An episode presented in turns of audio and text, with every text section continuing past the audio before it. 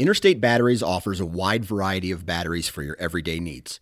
Stop into one of their thousands of retail locations and talk with a battery specialist about batteries for your truck, trail cameras, and even those weird batteries for your rangefinder. Interstate Batteries even offers cell phone repair in certain locations.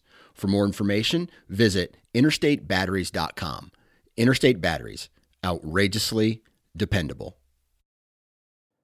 All right, guys, welcome to today's show. And joining me on the show today is Jason Saldivar out of South Texas. Now, Jason is an all-around outdoorsman, from thermal hunting for hogs and nilgai to whitetail deer hunting, waterfowl hunting, catching reds and grouper and, well, I don't know about grouper, snapper maybe, and sharks on the ocean. Like, he does it all, and I'm really excited because I plan on doing a lot more trips down to Texas here over the next few years, and this is one of those places I've got to go check out. From from going from shark hunting or gosh, shark fishing to being able to hunt other things within like fifteen minutes of each other. Or in some cases, you like turn around and you've got opportunities at game animals. It sounds like a sweet place. But before we jump into the episode, I want to make you aware my audio on this is actually coming through my AirPods, and I've had a couple issues with my board lately, which means I wasn't using my headset and my microphone, so the audio quality is not quite as good. You probably won't notice anything on his end, but definitely on my end, you will. All that said, let's jump into this episode with Jason. Like, he was doing things that were just badass. That was one of the coolest moments of my life. I was really scared, but knowing that Dan had the gun, I did have the rifle, like, we would be okay.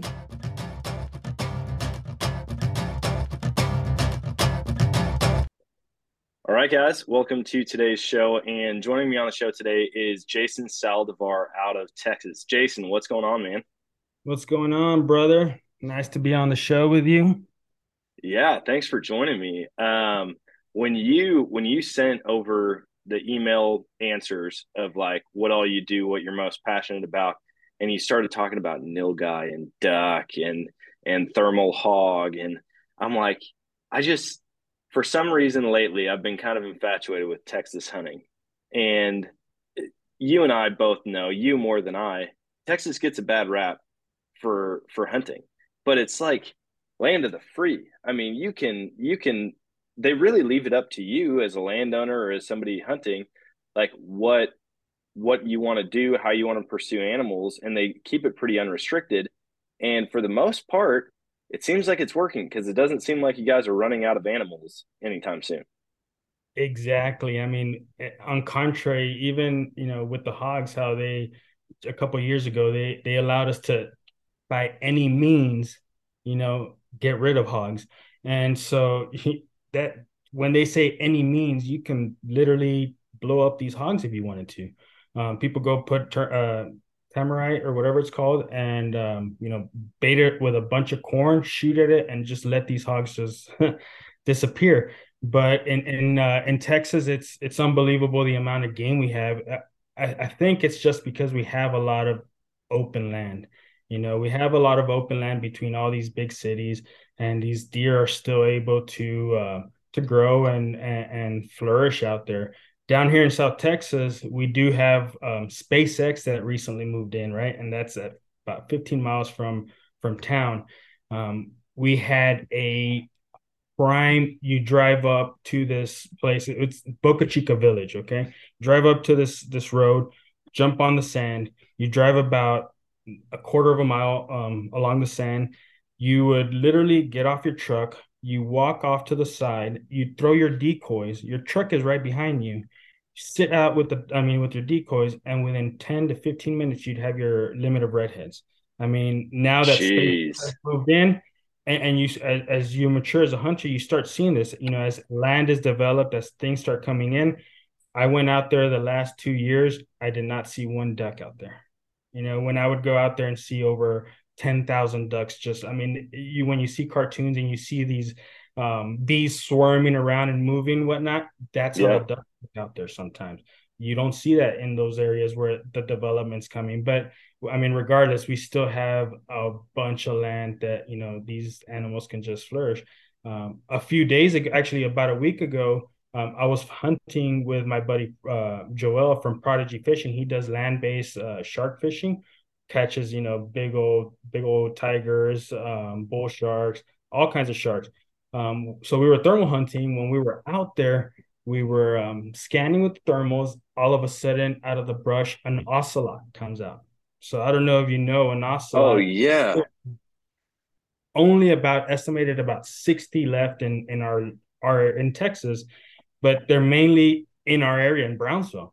Um, so, you know, when we see that at first, I was like, that a bobcat? No, I see, you know, I see the ears, then I see the tail. And then, so I start focusing my thermal and it gets clearer and I, it's clearly an ocelot. So it's, it's kind of crazy the amount of game that we do get to see out here. You know, you don't want to shoot an ocelot, you'll go do for that. But, you know, it's like I said, I mean, I, uh, I'm a big deer hunter. I'm a big duck hunter. I'm a big nilgai hunter, but in the last four years, I haven't shot a buck.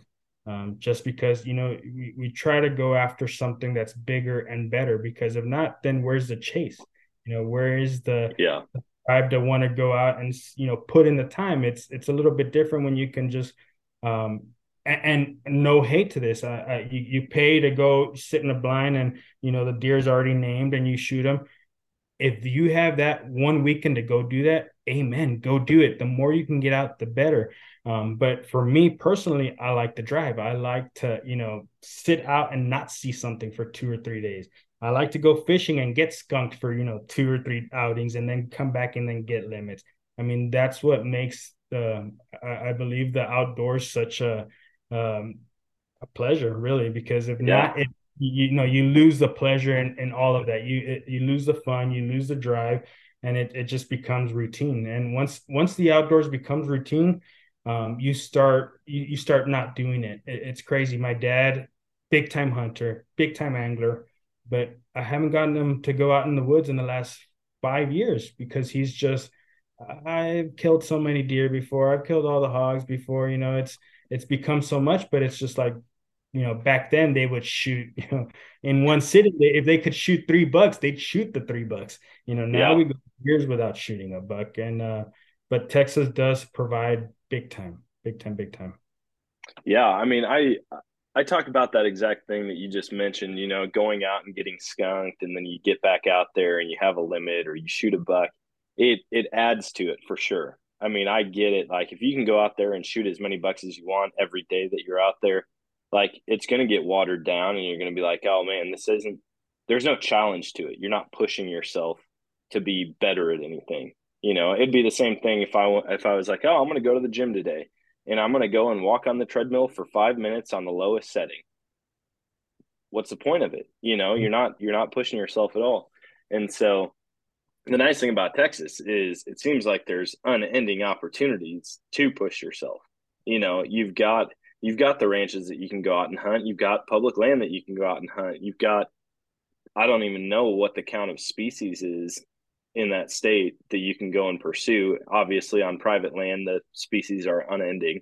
Um, but like the actual wild populations there, you yeah. guys have to be up there for the most in the country. I, I don't know what the exact number is. Um, but I mean, I, I can go off and name a, a bunch of them.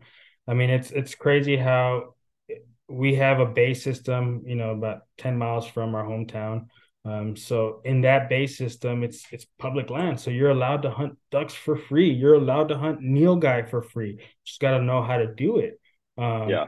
So, you know, there's it, Texas is one of the places, too, that you can actually drive a truck on the sand, right? You know, along the shoreline. Um, so you're able to drive out to the jetties. You're able to drive out to um, the shore and, and cast lines. We do shark fishing. We do um you know, bird hunting, we do nilgai hunting, white wing, I mean, uh, whitetail, um, hog hunting. It's, it's really whatever you want, you can find it in Texas. We don't have any elk. We don't have any bear. Um, every once in a while, a mountain lion will get killed. Um, but we really don't, you know, see mountain lions. We have a bunch of bob, uh, bobcats. Um, but it's, it's mainly, you know, hogs, deer, all the birds you can think of, all the ducks you can think of, all the geese, well, no Canadian geese, but, you know, all kinds of geese. And um, it, it truly is a paradise. What what really makes it a paradise, though, is that all those species that I talked about, I mean, all those, you know, from bird to big game to small game, you can find them in the same ranch. You don't have to. These ranches back up into the bay, so you can literally duck hunt um, the the the salt water for redheads, pintails, widgeon. Um, then in the afternoon, sit out literally within a hundred yards. Sit out and see a nilgai or see a deer or or shoot one. I mean, it it really is depending on what kind of access you have to land out here. But it's uh it, it's really unbelievable the amount of um, land and game that we're allowed to hunt.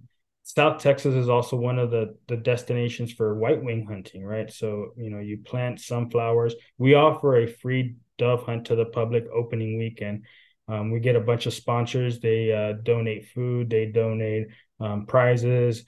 Um, and so we basically the shoot the you're allowed to start hunting at noon and it stops at sunset. So we get everything okay. before then. Um, it's a big old party, basically. You know what I mean? It's it's big old Texas party. Drinks everywhere, guns everywhere, birds everywhere, dogs everywhere. But it's it's a really really good time. Um, and and anybody that listens to this, if you're in Texas, if you're in this area, September open weekend dove hunt, um, you're invited. So come on out and and dove hunt for free. There's free food, free drinks, and um, growing up, I, I I got into hunting through my father. Um, then I moved to San Antonio to go to school. When I was in San Antonio, it was I, I had nowhere to hunt anymore just because uh, our deer lease was in Raymondville, which was a four-hour drive. Couldn't afford to be driving every weekend with gas and whatnot. Um, so I started actually bird hunting. Um, when I was five years old, it was deer hunting till I was about um, eighteen years old. That's when I started actually, you know, shooting a shotgun and getting into bird hunting and duck hunting.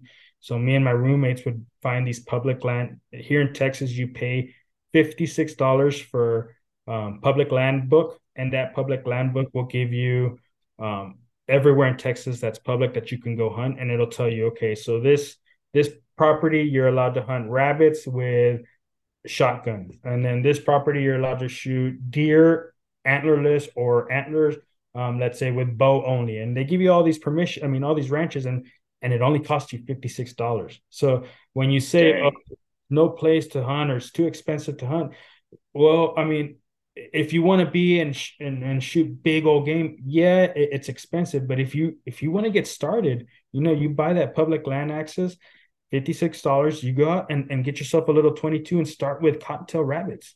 You find them anywhere. You know what I mean? You find them anywhere, and that gets you, okay, well, let's, you know, you shoot, you, you take a kid or you, you learn yourself, you shoot a rabbit. You learn how to skin it. You learn how to gut it. You learn how to cook it. I mean, and then you you, you realize, well, I did that from, you know, from the very start. You know, I uh, I harvested the animal. I cleaned it. I took care of it. I now, now you know now it's in my body. It, it's crazy yeah. how it, it really works. But you can start with as simple as, you know, cottontail rabbits, and they're all over the place. Down here, you can go to Academy and buy a twenty-two uh, right long rifle for one hundred ten dollars. So, you know, you really can't say uh, hunting is is is expensive and it's it's uh, undoable if you don't have land or you don't have a place to do it. It's it's truly a place you can do it. Yeah, yeah. So from I mean, from that point when you were like, man, I don't have a ton of land that I can hunt close by. You know, you're figuring this stuff out with the the public lands book. How did that evolve into what you're doing today? Because now uh, you've got BuckHook, you guys are taking people out, you're helping them experience all of the things that you've grown to love. Um, where where did that come from? What what made you decide to do that? Okay, so, you know, I, I, I had a passion for hunting since I was five, since my dad took me the first time. Um, hunted throughout, you know, elementary, middle school, high school, and then in college, got with my roommates and we started hunting. So BuckHook was actually our club, right? Quote unquote, public land club. Um, from there, we started making stickers, we started making shirts, and a bunch of, you know, friends started, you know, following, buying stuff, and we started growing little by little. Um, from in two thousand nineteen, I moved back down to, to Brownsville, Texas. Um, This is where our family ranch is. This is where paradise is. I mean, San Antonio is about a four-hour drive from here. But like I was telling you, I didn't have anywhere to go shoot whitetail. I didn't have anywhere to go shoot nilgai. I didn't have anywhere to go shoot duck. And if you wanted to go shoot that stuff, um, you would have to pay, you know, it's the, the amounts are, are ridiculous. That is expensive. You know, that kind, I mean, all yeah. the hunting here in Texas is expensive just because it's, it's one hundred percent success. You are going to get on the game. You are going to get your harvest. I mean, it's going to happen. But um, it's it, it was more like us friends just hanging out, doing stickers, selling shirts, doing caps, and, and just making a little bit of extra money. When I moved back down to, to Brownsville, I have a buddy of mine. His name is Captain Guac. Well, his, his name is Aaron Rodriguez. He is the one that owns, him and his dad own Cat Paws Ranch, which is those twenty acres that I hunt on.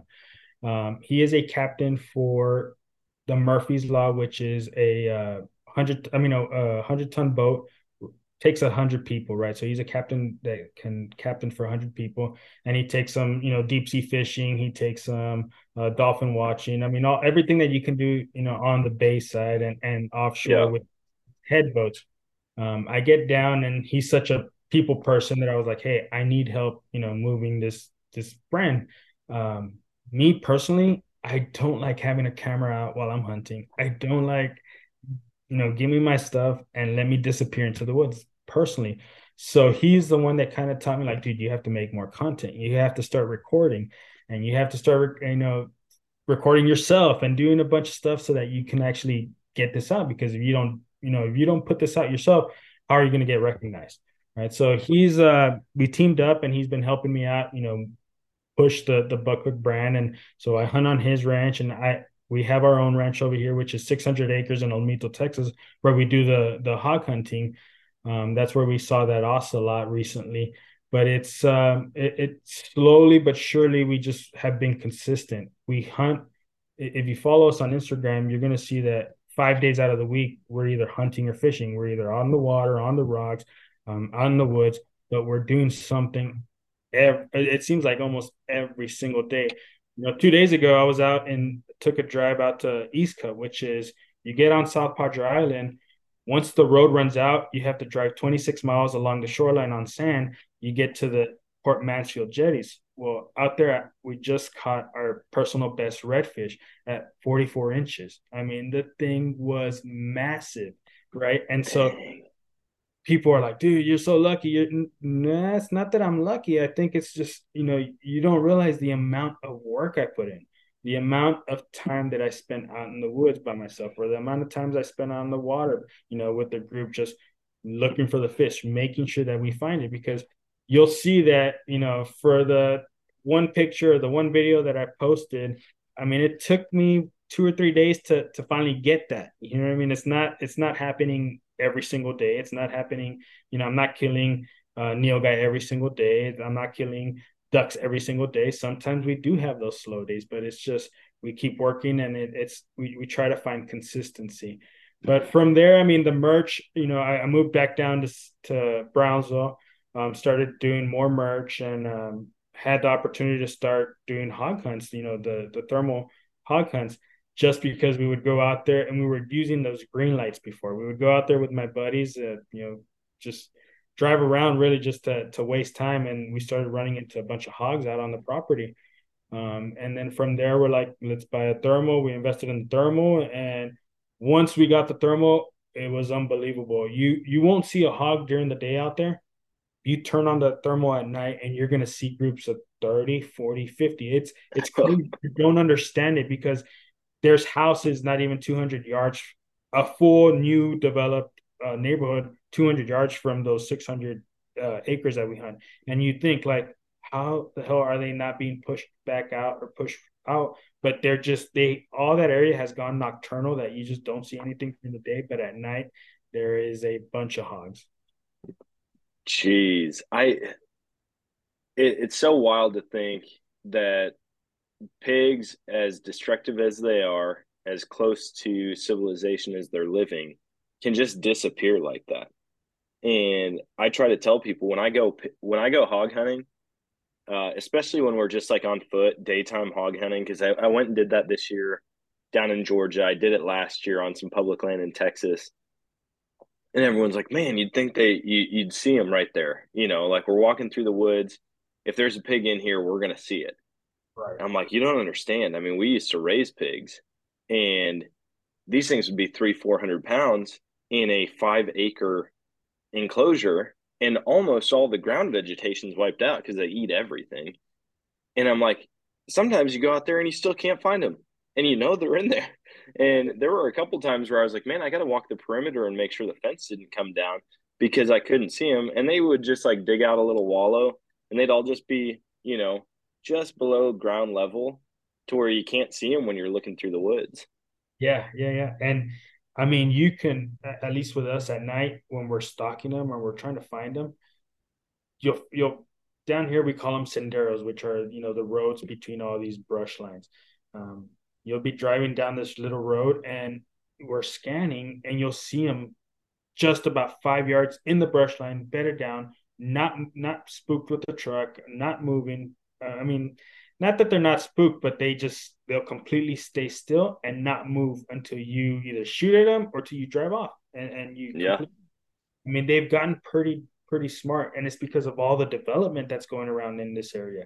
I mean, we have, it, we sold, uh, it was two hundred ten acres in two years, in two hundred ten acres, about forty houses went up in that, two, in those acreage. And it's like in two years.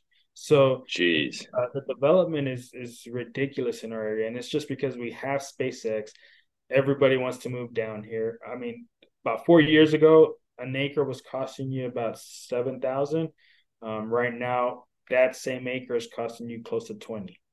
For, for this is this is farmland. This is you know ranch land. This is not this is not your neighborhoods. I mean, this is something for you to go out and actually have some kind of hunting land, which is for us, that's, that's extremely expensive. I mean, extremely expensive to what it was, because, you know, you, when you, you could buy twenty acres or, you know, even fifty acres at seven thousand acre, I mean, seven thousand dollars an acre, that's pretty good.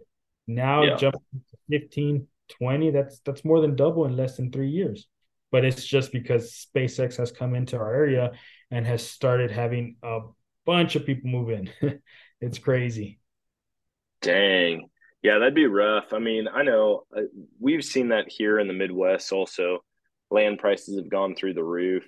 And, you know, it's not because of a big business specifically moved in, but I think a lot of the coasts, like West Coast, East Coast, they're all pushing inland, you know. And I feel like that Nashville, Atlanta, like that whole line all the way down the country, they got a bunch of people from the East Coast. They're selling their land or their property for cash, and then they're like, oh, I can move to the Midwest and buy something huge compared to where I lived. And it's just like everybody just keeps moving and moving and moving closer to the center of the country. And that's that's where, in talking with my wife this year, I was like, we have to get land. You know, they're not making any more land. No. And they're developing like crazy around here. And so, yeah, I, I mean, it, it's interesting to see, but also I look at it and I'm like, man, it's heartbreaking, because you see these people that live out in the country, or at one point they did, and now they've got a two hundred home subdivision butting up against their land. And I'm like, can you imagine growing up here? And then all of a sudden now you're part of the city. Not not by choice, you know, it's because it moved to you. And I think I think here in the next, depending on how the economy goes, depending on how, um, you know, real estate goes, if they're going to continue building. I know right now it's kind of slowing down a little bit in some places, but it's going to be interesting to see how many people like us, outdoorsmen, are fighting over the same property, you know, to get to get access to it if it's private, or just the hunting pressure side of it if it's public. Uh, it's it's going to be interesting here in the next decade. All right, guys, I'm excited to introduce the new age of accessing private property for hunting and fishing with Infinite Outdoors. I joined the Infinite Outdoors crew on a duck hunt in Colorado this fall, and the experience was unmatched. We were able to book the property right on their app, get directions to the blind, and had the whole place to ourselves, all for a super reasonable price. Infinite Outdoors has developed a unique way to combine conservation, technology, and private land access all through their U S-built app and website. By working closely with landowners and on-staff biologists, they aim to bring you the best parts of accessing private land at the touch of a finger. They provide adventures for big game, turkeys, waterfowl, fly fishing, upland birds, small game, predators, and more. As yearly leases get more expensive and secluded public land gets harder to find, I believe this is the way of the future. To check it out for yourself, download the Infinite Outdoors app or visit infinite outdoors u s a dot com and use code nomadic fifteen for fifteen percent off your annual membership of thirty-nine ninety-nine.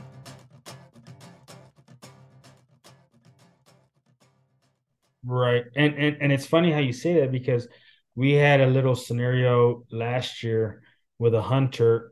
So on those twenty acres that were on, um, somebody bought ten acres next to us. And on those ten acres, there's an easement that, you know, is for, for three ranches. Well, the guy goes out and puts a blind on the easement, right? Like right on the easement.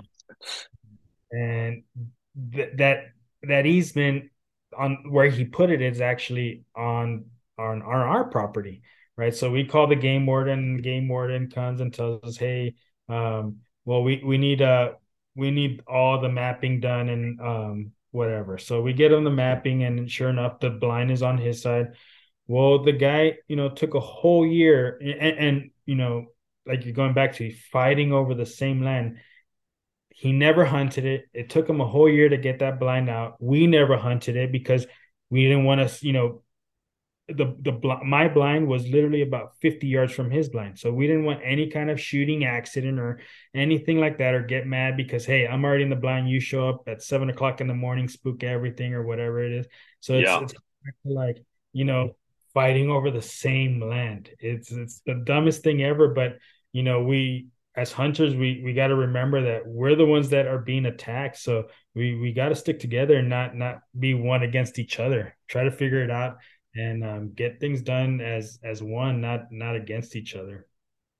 Yeah, and I, I think what we're going to see a lot of is almost, I'm trying to think of how you would put it, almost like an alliance or a a group that gets together and they go, okay, hey, look, this area, I, I mean, in the South, you see it a lot, um, especially like Alabama, Mississippi, Georgia, Uh, where they've got these hunting leases, right? Where a bunch of guys will go in on a property together.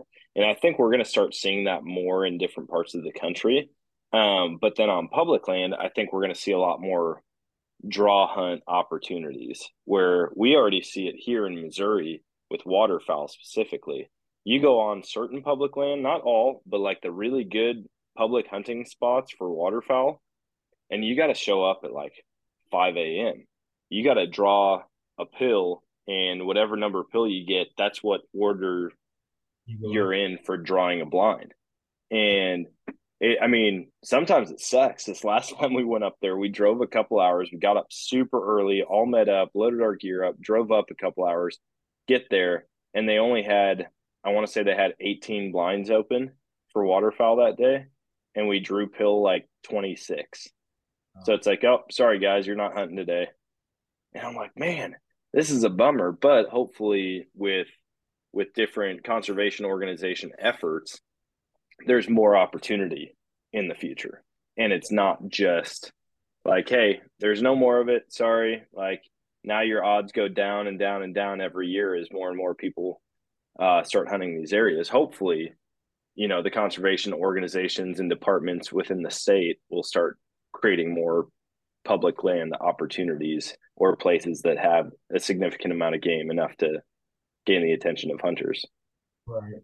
And and that's what, I mean, with me, you know, doing that, that free dove hunt, I, I want to network with all the people that hunt and all the people that fish. Yeah. You know what I mean? I want to be friends with all of them. I want to, um, I'm not here to steal your fishing spot. I'm not here.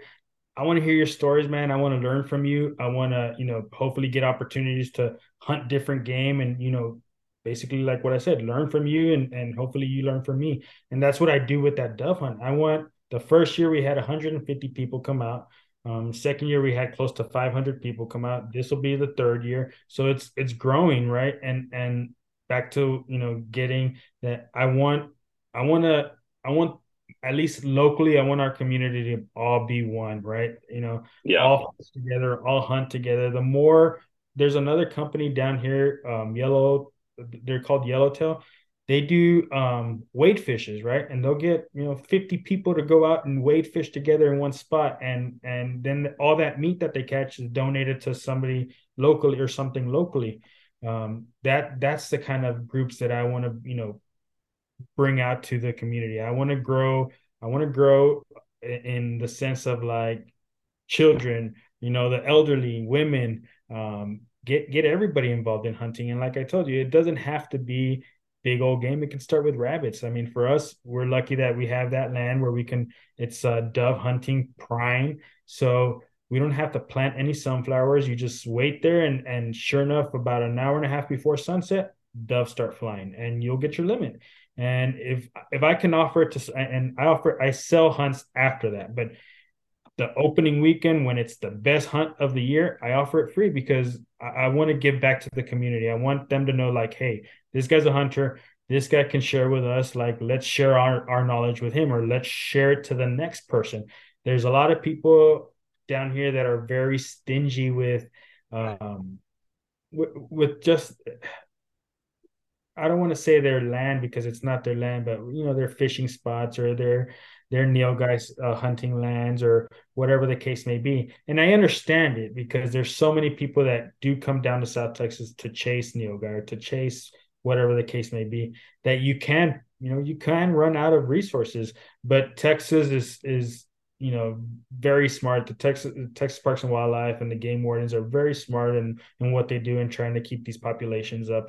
I mean, we started off in the fifties with three nilgai, and now there's over thirty thousand of them. I mean, they have to go out in our area. In our area, they go out. This last year was the first year they hadn't done it in years, but they hire this company to come in and shoot these nilgai because these nilgai carry this tick. Um, this tick doesn't do any harm to them, but if it gets on cattle, it can kill the cattle. Um, so what they do is they hire this these these companies to come in with helicopters. And for the last couple of years, besides last year, they were shooting about a thousand to a thousand five hundred nilgai from helicopters. They would go pick up the meat and then they'd ship it off to New York, ship it off to Seattle, and then to these high-end restaurants. Um, a lot of people down here were like, well, hey, that's, you know, these ticks aren't aren't really a problem. I haven't done my research on them.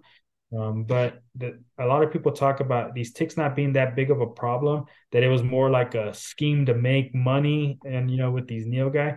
But uh, there is so many that they they create these scenarios of why they need to be taken out because they're considered an invasive species. They're not, you know, from here. So to go shoot them, you don't need a, you know, you don't need a, um, there's no season. It's, it's year round. It can be daylight, nighttime. I mean, it's it's open, and these animals get to about seven, eight hundred pounds. So you're talking about a massive animal. I didn't realize they were that big, seven to eight hundred pounds. Fully I grown, mean, a fully grown nilgai is, is anywhere from seven to eight hundred pounds. Holy cow! Yeah, I'm gonna have to come check those things out, man. That sounds insane, and um. I, I get what you're saying about like, hey, not being stingy about your spot. I also think I view it from the point of like, if if you're going to give up your spot, bring someone with you, you know, like teach them how to do it, because it's not going to be, benefit anybody if the general public knows where you're hunting, where, where you're killing all of this stuff. They come in, they blow all the animals out. They have irresponsible hunting practices, whatever that looks like. Um, you know, if you can get somebody out there, that's how I am on, on the private land that I've got access to. I'm inviting people all the time. Hey, come turkey hunt with me. Hey, come squirrel, come rabbit, come, come duck hunt, whatever it is. Like, I enjoy the camaraderie of it, the community of it. And hopefully I can play a small part in somebody getting hooked on, even if they've hunted their whole lives. They might've been a white-tailed deer hunter their whole life, but if they come out and they're like, dude, squirrel hunting is a ton of fun, I'm going to start doing this. Well, hey, that's more that's more investment into hunting as a whole. And, you know, eventually that money makes its way to conservation. Exactly. Yeah. I mean, and, and yeah, you're right on that. I, I don't mean to say like stingy in the sense that they don't want to tell us. It's just being more open to talking to hunters, being more open. To oh, yeah. Um, you know, a, a lot of these people get in the sense of um, just, you know, you're going to steal information from them, and the less they talk, the better it is for them. And it's like, no, I want to spread the word. I want to, you know, I want to spread my hunting and my fishing with, with the community. The more people I have, the better. I mean, my goal this year is to have over a thousand hunters out on the, the dove hunt. You know what I mean? If that comes comes to life, then, hey, we're we're doing progress. More people are hearing about it. More people want to join it. You know, more people want to be involved. And it's the more, you know, the first year I had three sponsors. Last year I had seven sponsors. So, you know, this year I'm already at thirteen sponsors. So it's it's it's growing. I mean, it's it's it's little by little the community's getting involved, and that's that's my whole thing with BuckHook. You know, you you asked me what's you know what how did you get started and what's your thing? I mean, my thing with BuckHook is I want it to be a community um, organization, somewhere where people have you know one hunt. It, it, one, I'm not saying always a place to hunt, but at least one hunt a year, maybe one yeah. guy fishing a year.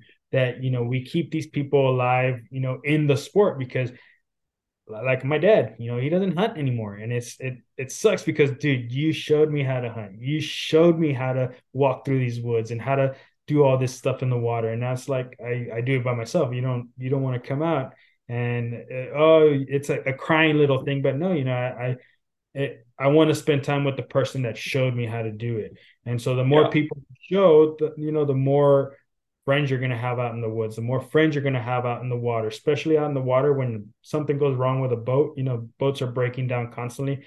The more people you know, the better off you are, especially out in the bay.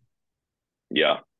I'm curious. Uh, one thing you had mentioned briefly a little bit ago was, you know, the invasive species, how a lot of people understand, like, hey, with invasive species, there's not really limits. Some of them don't even have tag requirements or or time frames or whatever. Like, you can just go and shoot them however, whenever. Do you think that that's going to come to an end at some point? Like, when nilgai have been on the landscape for thirty years, are they going to start regulating it more now that it's, you know, there's been a whole generation of people that have got to experience having the resource on the landscape, and then take advantage of that by selling tags or, you, you know, does that make sense? Is that question? Yes, yes. Right? So, so in that sense, I, I don't have enough knowledge to know, you know, if let's say Texas Parks and Wild or yeah, Texas Parks and Wildlife will say, hey, um, we're, we're going to start offering tags for nilgai. Um, they do offer a nilgai hunt, a public, you know, you, a draw hunt, but um, other than that, there's no, you know, no season, but in the sense of, of hunting, I don't know. I have noticed that a lot of the farming community um, do complain about nilgai, um, just because, and, and not farming, sorry, ranching community complain about nilgai because they say that the nilgai will go and eat the same thing the cow do, does, right? So if you have these these ranches that are holding all these cattle, Um, and you have the same amount of nilgai in there roaming through there, it's it's it could become a problem. Um, Sense where they can start maybe tagging them, maybe start doing some kind of um, some kind of season to where they get, you know, all this public land, because in South Texas, I believe only three percent is public, ninety-seven percent of land is, is private. So only Jeez. three percent of, of yeah. And um, I, I off topic a little bit, you you know, you you were talking about duck hunting inland. We don't have that down here. In Texas, really, unless it's private, you do not have public places to go duck hunt.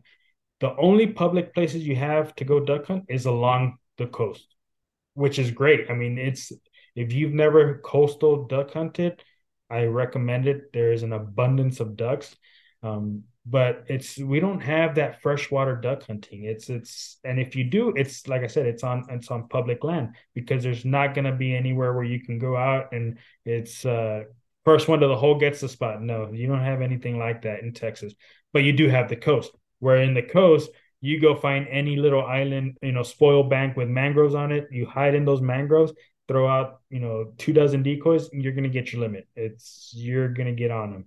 Um, but it, those, going back to the nilgai, I, um, I, I don't know. I mean, I could see there be, there becoming some kind of season and some kind of, um, you know, program to, to, to maybe expand them throughout Texas. But I don't know if they do survive. You know, they, when we had that freeze two years ago, we had a bunch of them die.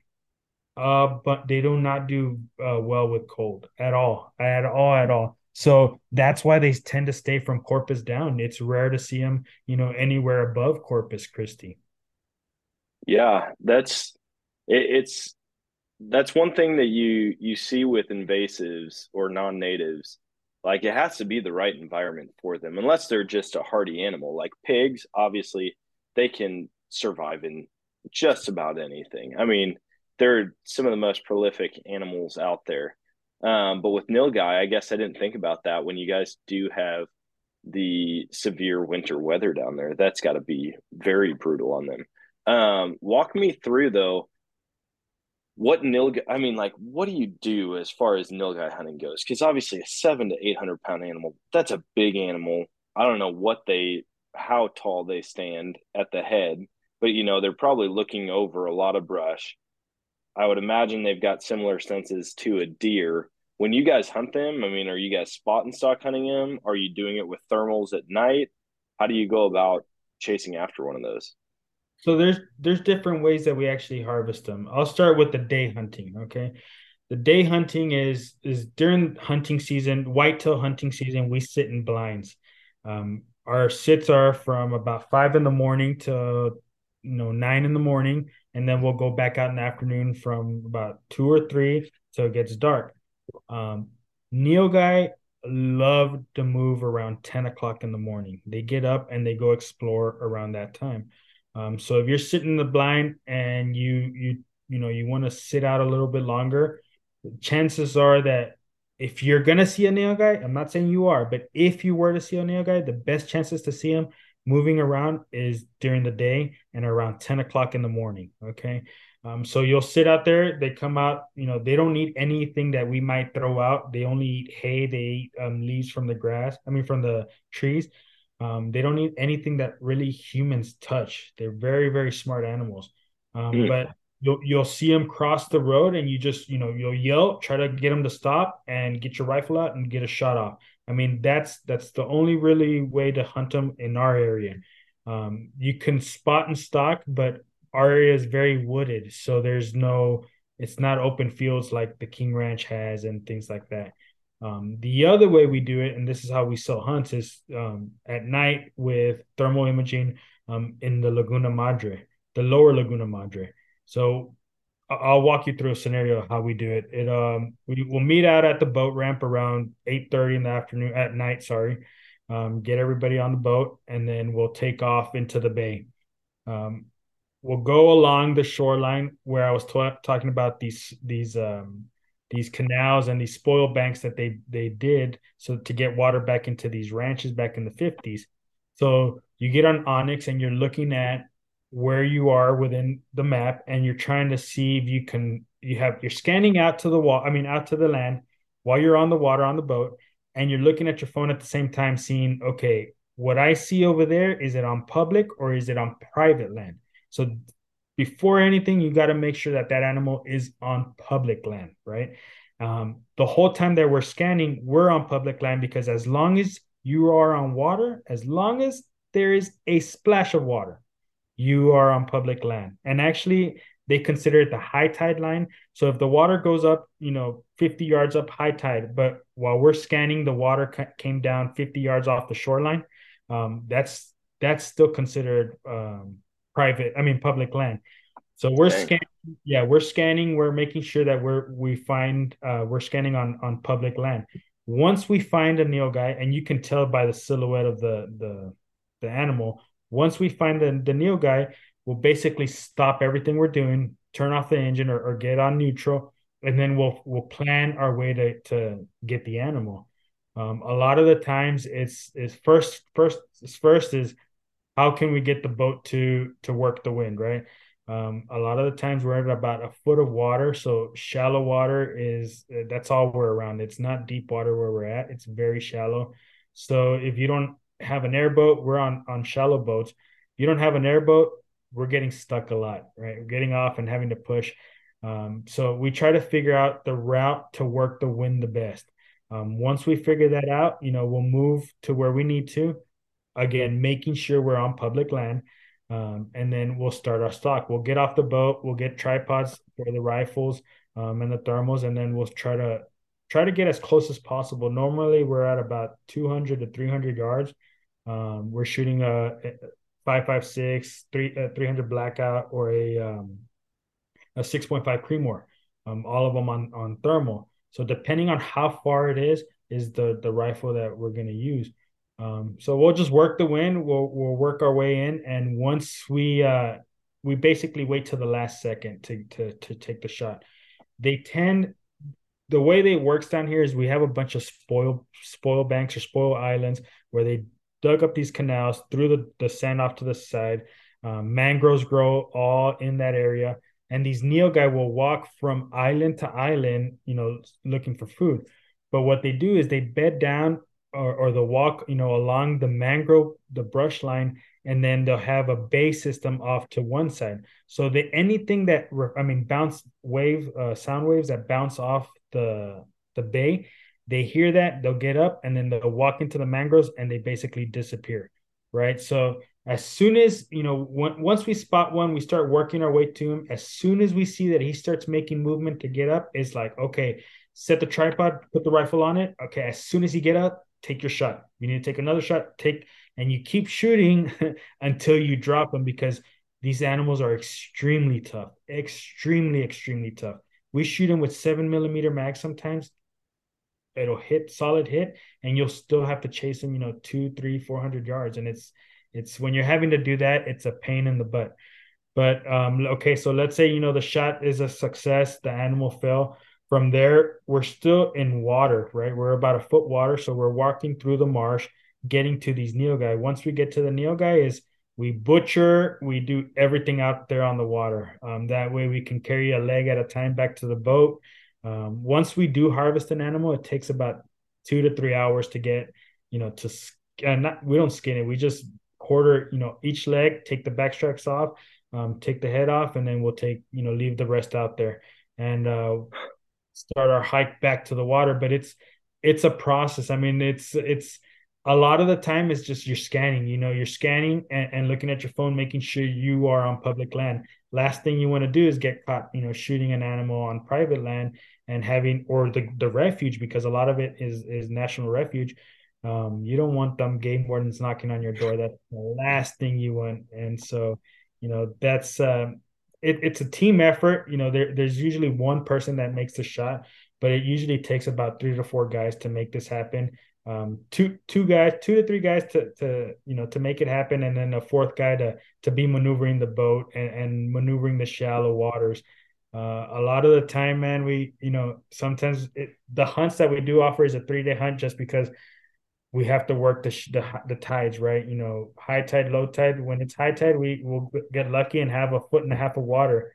When it's low tide, we're like on eight or nine inches of water. And it's like, man, uh, we can go here, but then we, we might not be able to get out until the morning. So we might have to stay there all night, but you know, we'll be able to get it here. And so we just, we work, we work with what we got. It's, it's really, uh, I mean, I can't say we're not blessed. We're truly blessed, but it's uh, sometimes it's a struggle, but it's, like I said, it's the chase, you know, it's the chase. It's different if we were just, you know, um, had them in a high fence ranch and we, we knew the name to every nilgai we, but no, we, we actually have to go out there, work, you know, work our butts off. And, you know, even just walking through the marsh, you're sometimes thinking like, why the hell am I doing this to myself? But it's uh, it's a passion. It truly is a passion. All right, guys, if you've been listening to the podcast, I'm sure you've heard me talk about the helicopter hog hunt that I did down in Texas. Now, I went down there with Rogue Texan Outfitters, and Landon and Brandon, the owners, put us on the animals. We killed one hundred fifty pigs and nineteen coyotes just from the air. On top of that, we went out thermal hunting at night and got up close and personal to more hogs. I didn't have to worry about bringing guns or ammunition because all of that was provided for me, and it is to this day the most action-packed day of hunting I've ever had. I stand by what I've said in the past, and that's that helicopter hog hunting is the funnest thing that you can do with pants on. In addition, they offer sandhill crane hunts and predator calling, so if you're looking for the most exciting hunt of your life and something that you're going to want to come back and do year after year, go check out rogue texan dot com and book your hunt today. So, I mean, this this all is crazy to me. The idea of, you know, boating in, shooting animals as they're trying to get from one island to another and having to process everything out in a foot of water. Like, that's that's all pretty wild to me. But are these, like, when you're out there with your thermal imaging stuff, what is the terrain like? You know, is it is it tall brush to where you're having a hard time spotting them? Or if they're out there, you're seeing them plain as day? And then also, are they solitary animals, or are you seeing them in like groups of two, three, half a dozen? What is that like? So you'll see them in herds. You'll see the okay. cow in herds, and then you, they'll, let's say a herd of twelve, thirteen, and they'll have about one or two big, big bulls with them. Um, and then the big bulls will roam by themselves as well, looking for females. Um, when they're in heat, but uh, usually you'll see them in herds. And the mangroves, the mangroves here, the, the problem is there's a lot of spoil banks, and then there's a lot of like um, these spoil banks are, some of them are about fourteen, fifteen foot high.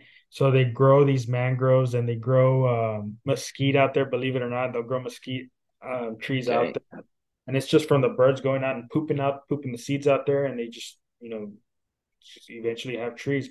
But the mangroves are pretty tall. And then um, just the way when, when you're looking at the terrain, let's say, you know, you're looking behind you is all open bay, right? In front of you, you're looking at islands, maybe, you know, one hundred acre islands, four hundred acre islands. Um, and then further back is the mainland. So all those little islands are just spoil banks of, you know, the intercoastal, the, all the dirt, I mean, all the sand and mud and everything that they took off from the intercoastal, they go throw it on there. But the animals go out and, and live out there. You, it's it's ridiculous to see some of the whitetail that's out there. We've tried hunting the whitetail out there on the public land. It's just, it, those are extremely hard, extremely hard because during the day you, you cannot get close, not to nilgai, not to, to whitetail. The only way you can get close to them is at night, and it's, I mean, it's nilgai, and just because it's legal to shoot. If, you know, other than that, you you would have no success out there during the day. Jeez. I, man, the different, I mean, just the different types of hunts that you have for the same species blows my mind. On top of that, I mean, you're hunting multiple exotics, so there's no season. You can do this year round. And then you're hunting the the native species, which have their seasons, which, you know, are pretty a lot more locked down. Um, out of all of this, like, what is your favorite? Maybe why don't we do it two ways? What is your favorite to hunt, and what is your favorite to guide? Okay, so my favorite hunt is duck hunting. Definitely duck hunting.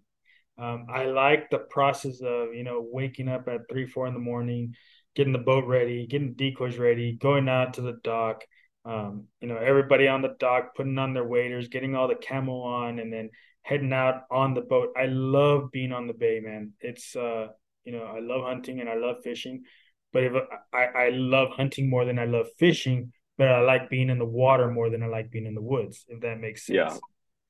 So with nilgai hunting and with duck hunting, where we fish is where we're doing our nilgai hunts. Where we fish is where, you know, we do our not duck hunting. So we have, we do cast and blast as well. The same blind we duck hunt is the same blind we can sit and catch redfish or trout or, um, you know, sheephead or flounder. It's, it's, it's unbelievable. I mean, you, you got to come out here one time with us, man. Dude, I have to, man. It's, Even it's just looking us. at the. It's on us. Come out and, and enjoy a, you know, we can get you on a nilgai and do some hog hunting, and then do some fishing. Some saltwater fishing is is definitely is, is an adventure as well. Hey, I was looking right before we hopped on the call. I've been looking over the past several days at the website, And even looking at like that, that shark fishing, that land-based shark fishing, I can't believe how big of sharks. I, I've seen a guy catch a couple sharks like down in Florida. Me and my kids and my wife, we were at the beach, and this guy caught like a black tip shark. I think that's what they're called. I don't, yeah, I'm yeah. not, I don't know a lot about saltwater fishing, period. But he caught a couple, and they were like three or four feet. And I was like, oh my gosh, this is insane. Like, you're catching sharks like this right here where we're swimming and hanging out. And then I see the pictures on, on BuckHook website, and I'm like, holy cow, man. Some of those bull sharks and tiger sharks are giant. What do you, I mean, what so, do you do with those? Like, is it catch so with, and release? Yeah. So with, with the shark fishing, um, and, and going back to, you know, I like to network with my community. Um, the shark fishing is done by a buddy of mine, Captain Joel Ibarra, right? Um, he's a little guy. He's about five, seven, um, skinny little guy, but, uh, you know, catches these monster sharks.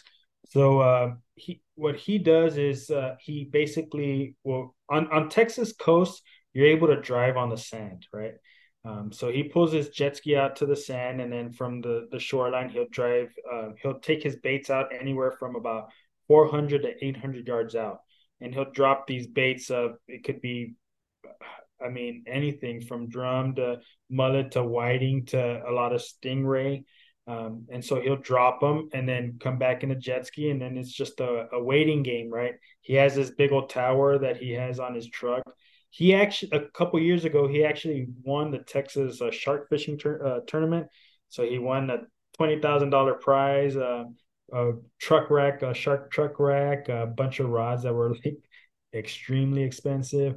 Uh, yeah. I mean, the way he does his charters and, and, how we help each other is I, I get him all the shark, and you know, I, I send over shark fishing customers, and he sends all his um, shark fishing customers that want to do hog hunting, right? So we just work with each other and and help each other out. But what he does is um, he he basically does morning trips or afternoon trip. Um, gets, you know, if you want to go out there, he'll tell you to come out with the whole family, and while you're out there, he'll you know he'll take out the bait, he'll set up for you, he'll cook out for you, and once you're out there, it's uh, it's just a waiting game. Um, it's it's about ninety-eight percent success rate. It's a very rare when he doesn't catch a shark. Um, and the only reason he, he doesn't catch, you know, when it doesn't happen is just because there's not a, there's not any bait in the area to, you know, fresh bait to get. Um, but other than that, it's it's unbelievable the amount of sharks that are in our area and how close they are to us. I mean, it, how close they are swimming to people, and people have no clue that, you know, they're in the waters. Um, but it's uh, that charter itself is is one that I recommend for anybody that wants to get a family group out together, right? Um, you know, there's you're out on the beach, the kids can be playing, making their sandcastle, doing whatnot, while you're, you know, the dad and the mom are out actually trying to get, you know, a big old seven foot, eight foot um, shark. Um, down here, we have tiger sharks, we have uh, bull sharks, we have black tips, uh, we have hammerheads. Um, my, you know, that my buddy Joel, this past winter, he was on day six. Okay. Day six of charter. He's sleeping out on the beach for six consecutive days because he would have a trip in the morning, a trip in the afternoon, a trip in the morning, a trip in the afternoon for six consecutive days with a hundred percent success rate, getting each customer uh, a shark. That he was, his, his, his guides were over, and he's like, you know what? It's six days. I'm going to stay seven day for myself. He ends up catching the biggest bull shark. I mean, the biggest tiger shark he's ever caught, right? Being at twelve inches, seven, I mean, twelve feet, seven inches, you know, solo. This little kid. Oh my gosh. About five, seven. Um, it's, it's, it's really an, ex- it's really an experience. And so if you come down, we'll try that as well. Um, this, this summer I was able to put my girlfriend, we were able to put my girlfriend on a, on a seven, Seven foot, ten inch um, bull shark. So we were out. It was, you know, sunset had already happened. It was around eleven o'clock p.m. Um, and we're all sitting around the campfire. We're out on the beach, you know, big old bonfire. And all of a sudden, you just hear the the the reel go off. And it's funny when it goes off. You know, there's usually about anywhere from five to ten to fifteen guys out there on the beach. Everybody has their shark racks out, lines out, right? But as soon as one goes off, everybody, you know, figures out which line it is, and they all go, you know, help each other out to make, catch that shark, tag it, uh, measure it, get everything they need to, to report it, and then release it as soon as possible so it doesn't die, right? We don't, we don't keep these sharks. Um, so we're out there, and it's like eleven thirty o'clock, almost midnight, and everybody's already going down. Some people are already asleep, and all of a sudden we just hear that drag start going off. And so um, my girlfriend's out there, and we're like, who wants it? You want it? And she's like, yeah, yeah, sure. So she climbs up on a tower, and her friend climb up on a tower. And so she's fighting the, the shark on the actual tower rack on the fish holder. And so she's cranking and she's cranking and she's cranking. And it, it seems like she's only gained about an inch from all that cranking. Um, so we're like, hey, do you want to put on the strap? And she's like, sure. So, you know, she's still cranking. So we're us around her, strapping her into the, the shark, the belt and whatnot. So we get the rod off the rod holder and we put it on her belt, and she's holding it. And so we're still holding onto it at this time. We're like, okay, are you ready? Yes. We're going to let go. Are you sure you're ready? Yes, I'm ready. I'm, you know, she's leaning back, kind of squatting down, holding on the thing. As soon as we let go, she gets slammed into the rail. I mean, the force of these sharks, you're on land and these things are on water, but the force of these sharks is, you just got to experience it. There's no way of describing what it is until you experience it. I mean, she starts yelling because she was leaning on the backside of the tower, and she just got slammed into the front part of the tower. And it's just like, you know, you got to keep going, because if not, you can't say that you, you got this. So um, it took us about an hour and a half to, to and it, it was just her and her friend, you know, and I, and there's a video on Instagram of it. But, um, you know, she's holding the rod on one side, cranking with the belt, and her friend's on the other side holding the rod as well, but from the other side. And they just take turns just cranking that rod. And it took them about an hour and a half before we were able to get it in, tag it, and then, you know, release it again. But um, it, it, all that success is from my buddy Joel. I mean, he he is the ultimate shark, you know, fishing guy down here, because he puts in the work. I mean, there's no other guy staying on the beach seven consecutive days. And it's, it seems like it's a gift from God. You know, you work, you know, so hard those six days. It's like, you want to reward yourself. Here you go. Here's the, the best shark of your life, basically.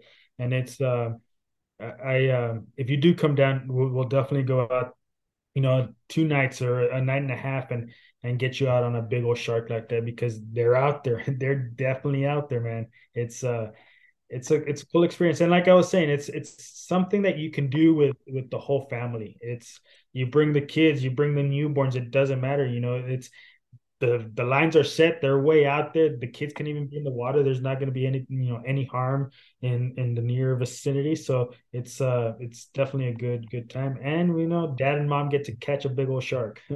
So it's yeah. not something that, that people get to do often. And a That's lot an of easy A lot of people do it, you know, a, a lot of people try it, but not having the knowledge, not having the equipment, you know, those jet skis, you don't have that jet ski. Who's going to, who's going to take out a bait eight hundred yards? Who's going to kayak a bait? Yeah. Not going to do that. And then against surf, you're not going to do that. So it's, it's, you know, the work equals success. It, it, it truly does. That's a, that's an easy sell for me to sell to my wife. Like, hey babe, we're going to go down to Texas. We're going to do some hunting and fishing, but when we're fishing, you get to just hang out on the beach. She's yeah. in. She's like, oh, we'll we'll go do that for two weeks. I'm fine with it. And and, and what's cool, I mean, if you guys do come, um, all our all our ladies also love to hunt and fish, and um, so she'll, you know, they'll they'll get her involved as well, and and maybe make us babysit one night. You know what I mean? That way they can yeah. get a girls' night hunt, or grow, you know, get a, a something with the girls, but um. It's it's uh you you do got to make it out to Texas, because it's at least to our, you know, the tip of Texas down south. Um, anything that, you know, you want to the hunt, let me know. We'll take care of you. Man, we will we'll get that set up for sure. After we're we're done recording, we'll we'll chat off air and uh, get some plans going. But dude, I appreciate you hopping on and chatting with me, and I'm telling you, I'm so pumped. Like every every time I go down to Texas, I get more and more hooked on Texas hunting and fishing. And every time I've got a guest on, and I just hear, I mean, it, I feel like with every podcast that I've done, with every conversation I've had about Texas hunting, we've still only scratched the surface of what all you can do down there. And so, um, yeah, man, I appreciate it. Before we hop off, why don't you share with the listeners, you'd mentioned the Instagram, mentioned the website, where specifically can they find you? What's those, what are those handles and the website? So with Instagram, it's, it's literally just BuckHook, um, B U C K H O O K. Um, and then we have a website at buck hook dot com. Through the website, you can order some caps, order some shirts, order some hoodies. Um, we're constantly changing the merch. So whatever we make, you know, we make, and then we run out. The next thing that comes up is going to be completely different. So whatever you see on the website only lasts on the website for, you know, a few months. Um, but as well, I mean, on that website, you can also look at some of the, the hunts that we offer, the main hunts that we offer, which is the hog hunting. And then the, we call it the shark hunting, right?